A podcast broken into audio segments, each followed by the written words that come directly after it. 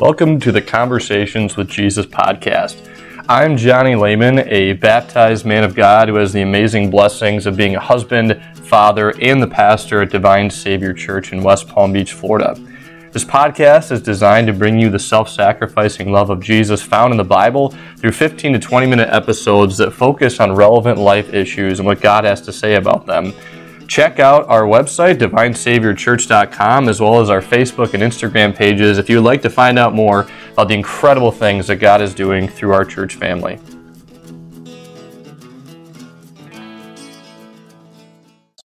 We have a super important topic to consider as we continue our journey in the book of Proverbs. Because this week, we are focusing on pride. Now, pride is the conclusion in one's thinking that a person, idea, or thing is better than another. And this conclusion justifies any praise or humiliation and attitude or treatment that results from that thinking.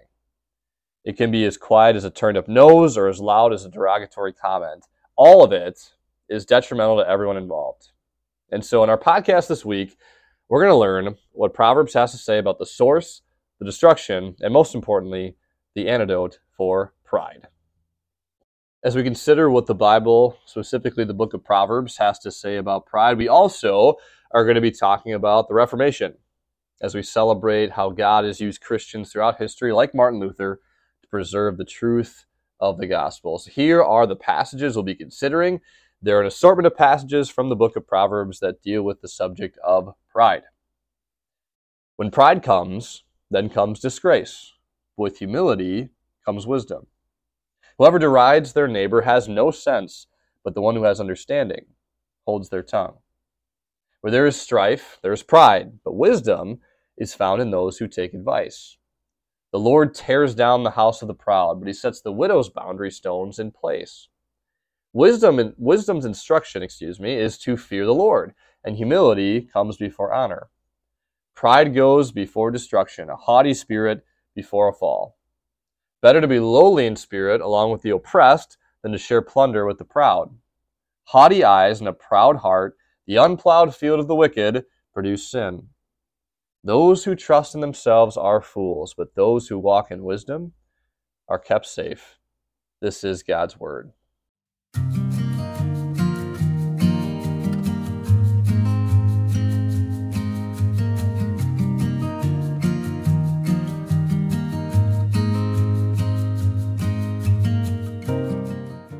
In my opinion, you can't talk about pride without thinking about moments in life when pride got the best of you. So, in that spirit, I feel compelled to share with you one of the most embarrassing stories of my life. So, before I became a pastor, I worked at a concrete light pole manufacturing plant, and I loved it. We got to operate heavy machinery, bulldozers, forklifts, even a boom crane and it was within the first few months of working there that I was asked to operate the crane to load poles on a truck. Now, at this point, I had yet to be trained on the crane, but of course, I didn't want the guys to think less of me, and so I did what any mature person would do. I acted like I knew just how to operate our boom crane. As we were loading the truck, it became abundantly clear I had no idea what I was doing. The poles were swinging, almost taking a few heads off. They were way out of position on the truck bed. And after 10 minutes of struggling, my boss comes out and says, Get out of that truck before that pole falls and breaks. And of course, this is in front of almost all my coworkers. It's literally true. I can say it from experience that pride does come before the fall, and it almost did. See, pride is one of the most common delusions we fall into constantly. Pride leads us to be pretenders, acting like someone we're not just to gain something we want. Pride makes us overestimate and underestimate ourselves. Pride even led many in the Christian church in the Middle Ages away from the heart of Christianity, which is this the humble, selfless love of Jesus we call grace. If our Christian identity revolves around humility, we need to confront our pride. And to do that, we need to see just how destructive every facet of pride can be, and how God's grace gives us a humility that has no room for pride. Now, Proverbs breaks down pride like this Pride is needing to feel better than people in some way. And so pride leads to overinflated egos and also low self image. Because the thing about pride is that it can't stay self contained. C.S. Lewis, in his classic Mere Christianity, details it like this We say that people are proud of being rich, or clever, or good looking, but they are not. They are proud of being richer, or cleverer, or better looking than others. Pride gets no pleasure out of having something, only out of having it more than the next man. In other words, pride is the drive within us for a kind of delusional security. In fact, many Christian teachers, ancient Christian teachers, describe pride as the ultimate sin. Why? Because pride is the refusal to let God be God, which is the utmost illusion. If pride is the ultimate sin, a spiritual cancer that eats away at faith, we need to know the source of this struggle. We don't need to look far. Deep within our hearts, still stained with our sinful nature, we have this misguided instinct that we need to earn our own salvation. Hence the reason why every other religion in the world besides Christianity, it's all about what you do to earn heaven. And so, because of that inner sense of pride, because of sin, pride makes life seem like a courtroom. And so, what do we do? We try to gather as much evidence for our goodness as we can, and yet deep down, no matter who you are, you know it's never going to be enough. It's in that place of despair that the gospel reveals itself so beautifully through the Bible alone. It's hearing Jesus on the cross shout for all of history to hear, It is finished. Evidence thrown off the table. Freedom from sin won. That's the wisdom of Proverbs 15:33. Wisdom's instruction is to fear the Lord, to be in awe of the Lord, to believe, trust in the Lord, and humility comes before honor. By placing every bit of our hope for salvation in God's gracious hands, we receive the greatest honor ever, being called children of God. The struggle is that pride isn't content with that. We don't like admitting such hope can only be given and not achieved. And because of that ego driven impulse, what do we do? We argue, just like any lawyer would in the courtroom. Look at Proverbs 11, verse 12. Whoever derides their neighbor has no sense, but the one who has understanding holds their tongue. Pride leads to senseless arguments by our inner lawyers about who's better or who's right. And the goal of conversations shift from fruitful discussion to unproductive banter. I mean, you never walk away from a bitter argument saying, wow, I never wanted that talk to end. Pride makes you and me the standard for greatness.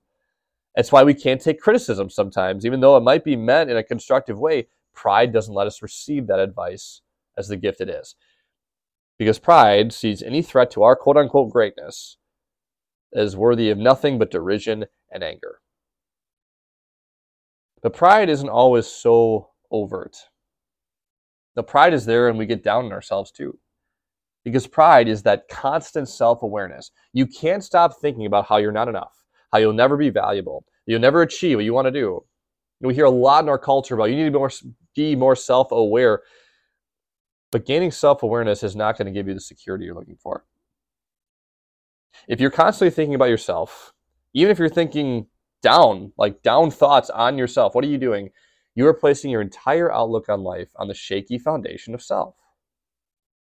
Now, speaking personally with you, my, my pride flares up in my lifelong fear of failure. I've had this for such a long time. Failure has long rattled me. By God's grace, with His strength, I'm working at that. But why has failure so rattled me? I thought about this a lot this week. It's because failure is an admittance that I'm not perfect, that I'm not always right, that I'm not totally competent. See, Christians, we've long struggled with pride. In fact, we've struggled with it so much that even the church at one point almost lost the crown jewel of the scriptures salvation by grace alone, through faith alone, in Christ alone. It took courageous Christians like Martin Luther to put their lives on the line to rescue the church from falling into the abyss of pride. Because pride truly is the darkest of places. Why? Because if you and I buy into the narrative of pride, people become merely transactional tools to bolster your resume, to gather more evidence for your sense of worth and goodness. Relationships are eroded, and people are simply there for our use, to be used. But even more profound and life altering When life, excuse me, when pride becomes your perspective of life, and when life revolves around you, you will be dizzyingly delusional, as unstable as your emotions, and as insecure about yourself as ever. Now, again, we hear this all the time, and even logically, we'd think that the more self aware we are, the more secure we'd be in the knowledge of ourselves. But in actuality, the opposite happens. The more pride consumed and self obsessed you are, the more you lose sight who God has made you to be. Because only He can give you the sense of self we all long for. Because in God's viewpoint, His upside down kingdom, His countercultural nature, humility gives far more, far greater glory, far more profound security, and far more, a far more in depth view of yourself. All that comes from humility personified. So, what is humility according to the Bible? Humility is simply saying it's not about me. Or even better, as James put it in James chapter 4, submitting yourselves to God. Humility is looking to God first and foremost in every life moment and saying, Lord, I'm here simply for your use and purpose. Humility is self loss, not caring what anyone thinks of you or even really how you view yourself, but only how Jesus sees you. It's when you see yourself through the lens of Jesus' life, death, and resurrection that you realize the enduring security you can only have in the Lord. Jonathan Edwards put it like this in a sermon Nothing sets a person so much out of the devil's reach as humility. Humility is the antidote to pride. How?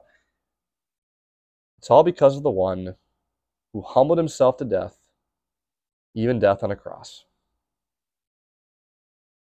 Let's face the facts humility is not a skill to be learned. I know this is hard for us Americans to hear. We like to think that there's a how to YouTube video for every life issue. We're so technically oriented. But as we've seen in Proverbs, wisdom is not a skill to gain, it's a character that's grace given. Where do we see the source of humility, of grace itself? We see him in a feeding trough filled with half eaten straw, an ordinary looking baby, a baby born to poverty stricken parents with no place to call home or to sleep. We see humility himself grow up to adulthood, never once having a home for himself while he walked among us. We see him giving of himself to people who never thought they would have an audience with God, who were so low on themselves they never thought they could be both fully known and fully loved.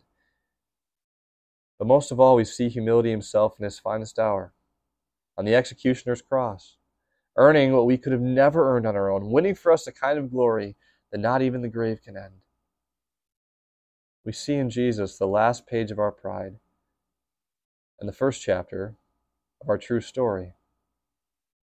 It's this treasure of grace that Christians throughout time, from Athanasius to Augustine to Jan Hus to Martin Luther to C.F.W. Walther, people you may have never heard about before these last few seconds, but people whom God has used to preserve the amazing truth of Jesus. He preserved that so one day it could be given to you. Because what did Jesus' humble sacrifice win for you? Well, he led you out of the courtroom of your heart. By faith, you no longer live simply to jostle for position, to prove you're worthy of life, worthy of love. Instead, the verdict through the cross remains sure and true. Not guilty, forgiven, and free. You no longer strive to be the king of your life, the God of your own existence. No, instead, you long for something much better. You long to be like the widow described in Proverbs 15:33. The Lord tears down the house of the proud, but he sets the widow's boundary stones in place. Now, in biblical times, no one wanted to be a widow. If you were a widow back then, you were alone with no support, no place to call home. It's here we find what has made Christianity always so countercultural. In fact, it's the very basis for what we call human rights. God sees the lowly as the exalted. He views the humble as the greatest. He sees the sinner, the redeemed sinner, as the victor. This is what grace does. He gives us the lamp to light our path, to stay near to Jesus who comes near to us in word and sacrament. We no longer trust in ourselves. Instead, we do what Proverbs 28, verse 26 speaks of. We don't trust in ourselves. we walk in wisdom. And it's there that we find safety in how God sees us through the blood of His Son, the future He has for us, and the ever constant hope that's ours, even when life seems bleak. It's in that humble, glorious gospel light that we experience the answer to the long asked question what is the meaning of life? You know, it's Jesus. When you stand forgiven in the selfless love of Jesus, you're excitedly willing to sacrifice yourself just like Him. You live no longer for self advantage, but freedom. Freedom from the fear of failure, freedom from being devastated by criticism, freedom from being overly critical of yourself, freedom to admit sin honestly and boldly, trusting what Jesus has done for you, freedom from self, the ultimate freedom. And how did this affect your everyday, how does this, excuse me, affect your everyday life interactions? This death of self and this freedom given to us by Jesus? Really asking this question how does this finest of wisdom, the wisdom found only at the cross, change your life? Here's how. You are free from letting your kids' words and actions affect how you view yourself or your parenting. You are free from letting the fear of future disease or health struggles hamper your joy in life. You're free from being consumed by how people speak of you online or in person. You're free to hurt and not feel like it's the end. Most of all, you're free to come near to the God who is always near you and never doubt that He always will be there. And in that way, you're free to boldly live your humble faith. Now, God chooses to use you, it just might change the world. That's how the Lord used a no name priest in a backwater town in Germany to recapture the heart of Christianity. The same man who never thought God could love a broken person like him, by the power of grace, could stand before the most powerful people of the world who wanted him to give up his faith. But instead, he said this My conscience is captive to the Word of God. I cannot and will not take back anything, since it's neither safe nor right to go against what I know to be true. Here I stand. I, can, I cannot do otherwise. May God help me. Rejoice for people like Martin Luther and so many others, men and women of the Christian faith who have given their very lives at times to preserve the amazing truth of the humble gospel, the good news of God's grace. And we stand in the humble love, the humble grace of Jesus, humbly listening to his every word and following with total joy and confidence, awaiting the royal glory waiting for us in the place where we've always belonged. That's the wonder of humility. Amen. My prayers are with you as you live that humble life of faith. That as we consider what Jesus has done for us, He's given us the only identity that's true and lasting. We rejoice that we belong to Him. And that way, we offer all of our gifts, all of our time, everything we have. We offer it to Jesus and say, Lord, take me and use me. Let me be a living temple for you, that everyone I meet can get a glimpse of you through me. God's richest blessings, you live for Him now and always.